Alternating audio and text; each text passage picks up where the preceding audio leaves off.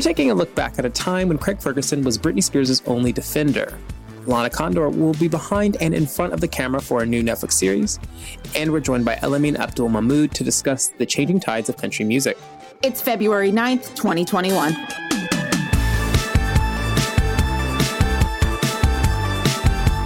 Hey, friends, I'm Casey Rackham. And I'm Zach Stafford. Welcome to BuzzFeed Daily. So today is impeachment part two. How are you feeling? Yeah, part two. I mean, wild that we're back here again. I feel like it just makes sense that our first reality TV show president would have uh, his second season picked up for impeachment. Yeah. Like impeachment yeah, season the sequel. two. The sequel. it will be interesting. We will be watching for any uh, fun moments out of the trial, but we are, are, just like with his past presidency, trying to look past what is happening in many ways. yeah, exactly. We're like, we're still dealing with it. We're watching, but unfortunately so. Okay, so we need to talk about this video from Craig Ferguson refusing to make fun of Britney Spears way back in 2007. It's making the rounds again and for good reason. For those who don't remember what he said, let's refresh your memory. You know, and I, I and I, I'm starting to feel uncomfortable about making fun of these people. And for me, comedy should have a certain amount of joy in it. It should be about uh, about us attacking the powerful people, attacking the politicians and the and the Trumps and the and the blowhards and the uh, going after them. We shouldn't be attacking the vulnerable people. And I think I, am going to. This is totally a mea culpa. This is just for me. I think my aim's been off a bit recently. I, I, I want to change it a bit. So tonight, no Britney Spears jokes. This woman has two kids. She's 25 years old. She's a baby herself. She's a baby. This video is resurfacing in part thanks to the New York Times documentary Framing Britney Spears, which we have feelings on and will be discussing at length in the future. But it's so true it's never a good look to attack the vulnerable. And I think what I really like about this, Zach, is like it's clear when you have like your own personal gut check and you're like, I feel icky about what's happening right now and I don't want to be a part of it. When, yes. And, you know, that's called like having a moral center, I think. and so much about what we're learning about Britney Spears and her treatment through the New York Times documentary is a lot of us weren't thinking. We're just like chasing the very quick high of like making a bad joke about someone, going through something very serious, and also the economies that were built around exploiting her trauma. And it's incredible to see that at least one person, one man, was like, hey guys, maybe we shouldn't make fun of the 25 year old young person who's going through a lot right now. And it's sad that retrospectively we wish more people would have stepped in but at the time they didn't, and it's really, really sad. Oh, it truly is. Meanwhile, Lana Condor is set to make her debut as an executive producer. You're hearing that right. The To All the Boys star will be starring in and producing the new Netflix live action series Boo Bitch.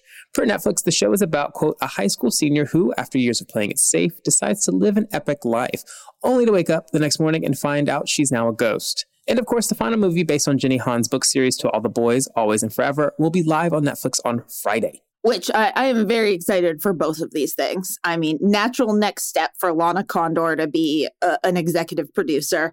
Um, and also, I want to talk about because this is May It Always Be the Season of Jenny Han. She has another book series called The Summer I Turned Pretty, and that's being turned into a TV series. And she's writing the pilot, which I think is so cool because I love what, you know, in, in the age of like Hollywood wanting any IP they can get their hands on, it's really cool when you get to see the author of said said IP get to be involved in yeah. the TV series or movies that it's being turned into to have like that ownership. So I'm excited about that. Yeah, I love the rise of the Jenny Han empire. I think she deserves, she has the range, and she's mm-hmm. putting out more books than most people who just try to write one book can ever do. So she's putting out books and movies and everything. So she is a machine and we love to see it and it's and it's also great because I think that they do with these books they do a great job with casting. It's like a really great place to just have a very diverse cast, you know. This TV series can be anything we want it to be based on just like the heart of what Jenny Han gave us. 100%. All right, when we come back we're talking to Elamin Abdelmahmoud about the changing tides of country music. Stay tuned.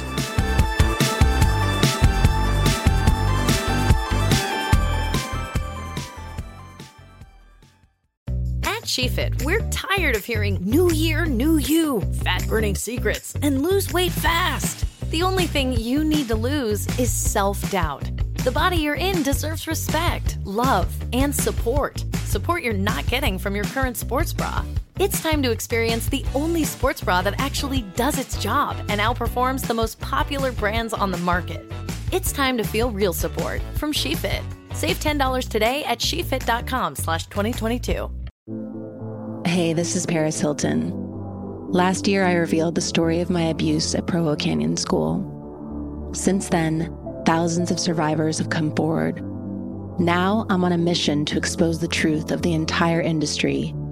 In this weekly investigative podcast, me and my host, Rebecca Mellinger and Caroline Cole, will examine one infamous teen treatment facility each season. First up, Provo Canyon School. This one is personal. When you first get there, you have to experience girls screaming, locked up, peeing themselves, in the hallway sleeping. And you're like, where am I? Holy heck, this is not what I expected. Listen to Trapped in Treatment on the iHeartRadio app, Apple Podcasts, or wherever you get your podcasts. From Cavalry Audio comes the new true crime podcast, The Shadow Girls. I always wanted to know what it felt like to kill somebody. And he started laughing. Prosecutors described him as a serial killer savant, picking up these girls, getting them in a position of vulnerability. When he got a hold of their neck, that was it. I'm Carolyn Osorio, a journalist and lifelong resident of the Pacific Northwest. I grew up near the banks of the Green River and in the shadow of the killer that bears its name. How many times did you bring the camera to one the river? time. Just one time. One time. He started fantasizing about having sex with his mother. Then he fantasized about killing her. But this podcast isn't only about tracking down the killer, it's about the victims. We stayed in the woods. He always liked to go to the woods. She was just, to all of us, kind of strange.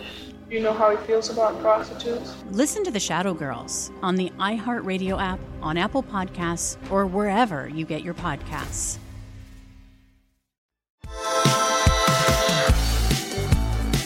We're going off the beaten path a bit to talk about something Zach is very passionate about, and that's country music. I love that this being framed as I'm very passionate about it because my passions are derived from the fact that I am from Nashville, Tennessee. Yes. I yes. grew up around a lot of country music. I could tell you lots of funny mm. stories about country musicians that I will share for a time in which we're all drinking. But I am a black person too. And I grew up understanding that to be black is to not like country music and not understanding why people thought that because black people created country music and everyone on the black side of my family, being an interracial person, loved it so, so much. So I'm so excited to talk to, uh, to talk about country music today for many reasons. so, you know, unless you're a country music fan, massive fan, the biggest fan around, like Zach, just kidding. this statement may sum up what you know about the genre. It's very white and very straight. but in the past week, two stories have surfaced that show that that could be changing. You remember Morgan Wallen? He broke his COVID protocol before appearing on SNL. Well, now he's been caught using the N word vociferously while drunk, which is both disgusting and unsurprising. But what has been surprising, Nashville's response. It's giving hope that the industry may at least be willing to do the bare minimum to diversify their talent pool and make way for more artists of color. Oh, and that other story is that TJ Osborne of the Brothers Osborne has come out, making him the first openly gay artist signed to a major country record label. It's really so much to talk about, which is why we're so glad our guest today is Elamin Abdelmahmoud. He wrote the piece, If Morgan Wallen's Racism Won't Bring a Reckoning to Country, What Will? Hey, Elamin, thanks for joining us today. My pleasure. Thanks for having me. Of course. So, this is an interview where we're breaking down some of the stereotypes surrounding country music. And I want to start out by pointing out that you, Elamin, are not exactly a stereotypical country music fan, which I love saying to you because I am from Nashville and I yes. hear that so much about other Black people. So, talk to us about your own journey with country music. Right. Um, I've been, I'm, I think I'm a recent comer to country. Like I would say like my journey with country maybe started four or five years ago. Um, I am a big sort of classic rock person, and I'd never heard the Byrds album, Sweetheart of the Rodeo, which is this album that incorporates a lot of country rock elements. So that was kind of my gateway. And then I was like, wait a minute, do I like country music? Because like for, for the longest time before that, I was like, oh, I listen to anything but country. Like I thought that made me like a worldly person or something. I would say that was people's first personality. Before we yeah, had that, that was like not liking country music was a first personality for people. I'm, I'm guilty of that personality, but also guilty guilty of, eventually realizing, like, oh my god, what an annoying personality! what an annoying thing to build your personality around. Like, country's great; it's wonderful music. You should listen to it all the time. So when we do look at this broad stereotype of what country music is, we tend to think white. So very white. Yes. And conservative and broy and kind of racist. So we maybe weren't so surprised when Morgan Wallen, a big star, was caught using a racial slur. What was your initial reaction to that? Uh, it was a combination of that checks out, and also at the same time, like that Tyra, we were rooting for you gif. you Yeah, know, like it uh-huh. was sort of like it was it was both both worlds. Morgan is is really good. Like his music is good. The first album that he put out was a lot of fun to listen to. It was really compelling, sort of small town country music. Um, and then like he's been he's had a few run-ins with bad PR in the last little while. Um, you, you guys might recall that story when he was on SNL, and so just before he was on SNL, like he was caught violating their COVID protocols. Um, and then like two months later, he was back on SNL um, because I don't know, like the country marketing machine is strong and does not like take no for an answer. And so like you could get the sense that like country music was not going to give up on someone like Morgan Wallen. They're just like never going to give up on someone with jeans that tight. It would just it just never would happen. um, and so and so like when that when this story broke, I was like, okay, you have the number one album in America for three weeks in a row. Like, bro, like you might be a little racist. Like, don't fuck up the bag this bad. How could you possibly fumble the bag this badly? Um, and so yeah, just disappointment, but not. I don't think anyone was shocked. I don't think a lot of people were like, yeah, this checks out. This feels like a Morgan Wallen thing to do. Okay, so like you said though, that the country music machine is strong. So Yes. what was the response from the music industry? Well, so the first time that he made that SNL mistake, like there was a lot of rallying around him to sort of like just get him back up to the place where he was going to be because like he was on this verge of this breakthrough. Um, and then the album came out and it was indeed like as big a moment as we thought it was going to be. Um, this time around, the response was swift, kind of in the other direction. So um, very quickly, his booking agent dropped him. Um, a bunch of radio stations said we're going to take him off radio, which is like a really big deal in country. Like it's a big deal in general, but in in country music specifically, like radio is so central um, to someone's rise. Um, so that was a huge sort of indication that like no, he fucked up really badly this time around. Um, he also like he got pulled off the curated playlist on Spotify, curated playlist on Apple. The industry itself sort of moved quickly to distance themselves from him. That was that was the industry response. But did that affect his streams? No. Did that affect his sales? No. They went up by 1000%. And this is like actually 1200%. I don't know why I undersold it there. I went up by 1200%, which is a stunning number when you already begin to realize that like this is a guy who was at the top of the charts and has been at the top of the charts for the last three weeks already. Yeah. It's wild. And I'm so glad you bring up the industry because I want to go there because in your piece, you talk a lot about how black country artists are treated by this industry, an industry I grew up in the shadow of in Nashville. Like it is a very powerful industry, as you've already talked about with the SNL stuff. So, you know, when people think about black country musicians, they always talk about Darius Rucker as the example, which is hilarious because Darius Rucker was already famous from Hootie and the Blowfish from the same type of white people that already loved him. So this is like not a good example. So anyway, let's talk about this. Why is it that he's the only example we have, and how is this industry just really blocking black people from thriving in the industry? Well, Darius, first of all, I can't badmouth Darius. I love that man, but also at the same time, like every time that the industry has someone to point to, they're like, well, look at Darius. We got one. And it's like, yeah, you could have more though. I think like it's a particular recurring embarrassment of country music that like they seem to make room for like one black artist at a time. It's sort of like how in the 90s they used to talk about like women in hip hop. They're like, you could have one. We could have one woman who's a rapper. As, and as a treat. yeah, as a treat. Women can have one as a treat. And it's like black people can have one as a treat. And for the longest time, it was Darius Rucker. Um, and so it's particularly frustrating right now because we're in this moment of like an incredible renaissance of black artists in country music. There's so many amazing artists who are doing great work, um, and the industry is just not supporting them. And the biggest example of this is is Mickey Guyton. Um, and Mickey Guyton has been signed to a major label for years and years. She has never put out a country album because for the longest time there was like this question of like, should we position her as a country artist? Should we position her as an R and B artist? And she's like, y'all, I'm a I'm a country artist I assume she said y'all. I say y'all, and so did yeah, she. She said y'all. Uh, yeah, yeah, for sure, for sure said y'all. Um, and so after she put out an, uh, a song during the Black Lives Matter uprising last year called "Black Like Me," beautiful song. Um, that song started charting. Um, it got nominated for a for a country Grammy, which is significant because now it's kind of like this kind of embarrassing moment for the industry where you have Mickey Guyton, who has been nominated for a country Grammy without ever putting out a country album. like they just like never supported her. And like now she's nominated for a Grammy in the category. Still having not gotten the support that she deserves from that industry. She's finally now starting to get that push, but like it's not there. Okay, so on the other hand, there was another big, seemingly very positive moment in country music last week. TJ of the Brothers Osborne came out. He's the first openly gay artist signed to a major country label. What has the reaction to that been like?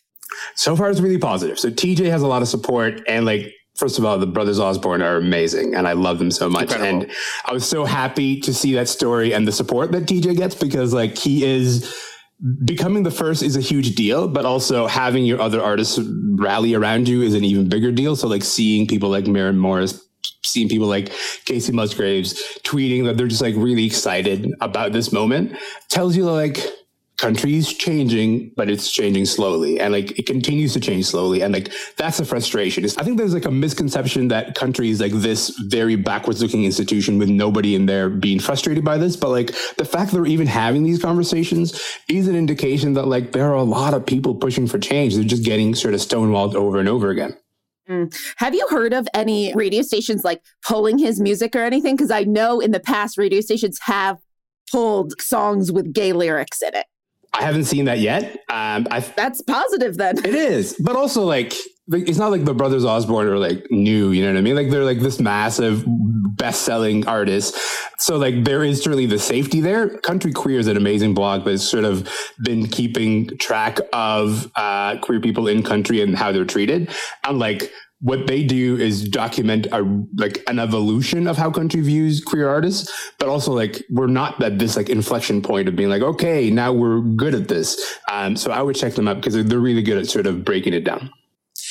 I'm so glad you said that. We're just, I mean, you're really giving me life today because you know, I keep mentioning that I grew up in Nashville. I grew up in the shadow of this industry. And what I know most about it is that, you know, what they say in public is very different than how they act in private. And TJ yes. Osborne has said in his interviews with Time Magazine that his friends and colleagues did know he was gay for many years. So people in the inside of country music did know this, just like they probably knew that Mr. Wallen was racist too. But what you're pointing to is that publicly they're repositioning themselves. But why is this public positioning maybe not the most authentic thing for country music? Because I just keep thinking about Lil Nas X, you know, just a few years years ago did win, but country did not really embrace the black gay boy. He had to keep doing pop charts and R and everything else. So what, what's going on here? I mean, they specifically said, you know, this is not country music, you know, and of course he pushed back against that. But we're seeing, I think, is a changing in the guard in country, but it's just sort of so slowly happening that it's kind of frustrating to watch for anyone, I don't know, younger than 52. Like there's this element of watching these things change, watching the conversation change, but also when you get to the, the, highest levels of these institutions, they're not interested in the the full out embrace of these artists. They're not really full like it remains crazy to me that while you have artists like Reyna Roberts, while you have artists like Brittney Spencer, while you have artists like um, Yola, like Willie Jones, who are doing so well that they wouldn't just like these. These are all black artists who are doing amazing. Uh, that you wouldn't have country just from a financial and commercial perspective shift to embrace them in a really big way because like there is money to be made there. Like just like if you're not going to do it because it's the right thing to do, do it because you can make money out of it. My God, but there is sort of like that unwillingness this go full tilt has been frustrating for people to watch. But there are these ways that we can see that it's changing. You know, like you can see like someone like Jimmy Allen uh, has gotten a lot of support for being a young black artist um, in the industry, and like it's really great to see it. But it kind of fits within that model of you can have one, you can have one as a treat Mhm, because he, he's kind of mhm. been the big one for the past couple of years. Kane Brown too. So we've talked about a lot of like change and what change we're seeing in the industry, but I want to like go back to older country music scandals and you know, I I think about what happened to the Dixie Chicks. Do you think we've come a long way since then? We haven't. We haven't. I mean, like the fact that we keep doing this. I mean, like this is sort of what the the, the, the thrust of the piece that are for BuzzFeed was about is that like there are people who get second chances and there are people who don't, and the people who get second chances the most often in country tend to be the white men. Um, repeatedly, the Morgan Wallens of the world are gonna get a second chance, and the chicks were Uh, blackballed for 10 years, right? Like for like a decade, there was kind of like sidelines and they, they weren't allowed to, you know, get that second chance. That is a long and frustrating history of this industry looking at people who say things that are uncomfortable to, I guess, white men and saying, no, like this doesn't belong in the discourse right now. So I'd like to say that it's changing, but it's not changing at a speed that's fast enough for us to detect. Like it's sort of going to take a generational change. And you know, I don't know if you're familiar with the stat, but it's pretty well known, I guess, in Nashville that country music is the only genre that still sells CDs. Like country music lovers buy CDs at high rates, which is more money for the industry itself. And the reason for that is because it's an older audience. So do you think that's also a factor here for these young black artists that maybe need digital sales or digital platforms to kind of grow? Is that kind of why the industry is being like, eh, girl, maybe not today. You're not moving CDs yet. Well, I mean, that's just say it. Is that like when you have choices in terms of how, where to allocate your resources, you're investing them in the people who can move those CDs, right? Who can move physical copies at a Walmart as opposed to have massive digital sales. Having said that, you know, like someone like Morgan Wallen, he broke streaming records. I think he doubled Luke Combs' previous record. Like Luke Combs had done 102 million in the first week, and Morgan Wallen's done 240 million in his first week. So that's pretty incredible. And we should say that like streaming is a young, young sort of industry. Like records are being set all the time. And the reason it's being set all the time is because like more and more people are turning towards streaming. So what that's teaching is, is that like country has a lot of lessons to learn. One of them is if you invest more in the streaming efforts, you will get more out of those. And that includes promoting your black artists. Um, and you know, before we let you go, who are some black artists people should be listening to after today? Who, who you got for them? Oh my God. I would start with uh, maybe Chapel Hart. I love Chapel Hart. Brittney Spencer is amazing. Yola is so great. Yola is a British woman who does sort of country soul. And it, you like listening to her, you could swear that it sounds like what would happen if Aretha Franklin just did like a country album. Like it's just so, I know, it's incredible. Um, I mentioned Willie Jones earlier, and he, he's just kind of like, he's like a, like a really cheeky guy, like a lot of like really fun sort of, um, very standard country radio fun, but like he brings like this extra cheekiness to it that I really love. So I would uh, I would start with those people. Jimmy Allen, of course, um, because he's just been so central for the past few years. So let's start there. Well, I'm excited for my Spotify to change drastically. Yes, yes. Thank you so much for joining us today. My pleasure. Thank you. Well, that's it for today. Join us tomorrow when Matt Stopera comes by to discuss everything Britney Spears. And speaking of, remember, maybe don't make jokes at the expense of the vulnerable. Be sure to subscribe to BuzzFeed Daily on the iHeartRadio app, Apple Podcasts, or wherever you go for your sound stories. And please take the time to leave us a rating and a review. It helps us figure out what you like about the show versus what you love about the show. And remember to come back for more of what you love about BuzzFeed, coming to you daily.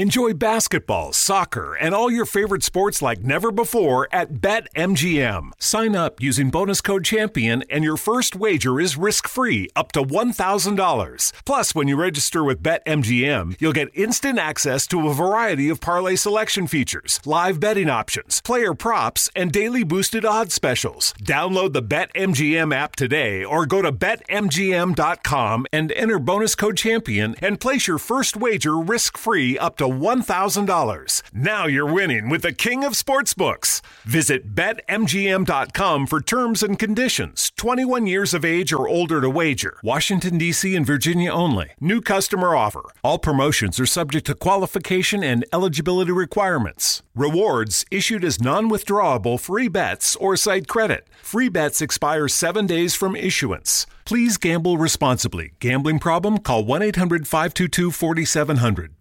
You've always had the feeling that there's something strange about reality. According to the Stuff to Blow Your Mind podcast, there is. On the show, hosts Robert Lamb and Joe McCormick examine neurological quandaries, cosmic mysteries, evolutionary marvels, and much more. Prosthetics are true testaments to not only human craftsmanship and ingenuity, but also to the plasticity of the human brain. Listen to Stuff to Blow Your Mind on the iHeartRadio app or wherever you get your podcasts. Brought to you by DuckDuckGo. Protect your privacy online for free with DuckDuckGo. Mama, what does the chicken say? Uh, Dog. Cat. Giraffe. giraffe, really? Giraffe, uh, giraffe. You're not going to get it all right. Just make sure you nail the big stuff, like making sure your kids are buckled correctly in the right seat for their age and size. Get it right. Visit nhtsa.gov Slash the right seat. Brought to you by the National Highway Traffic Safety Administration and the Ad Council.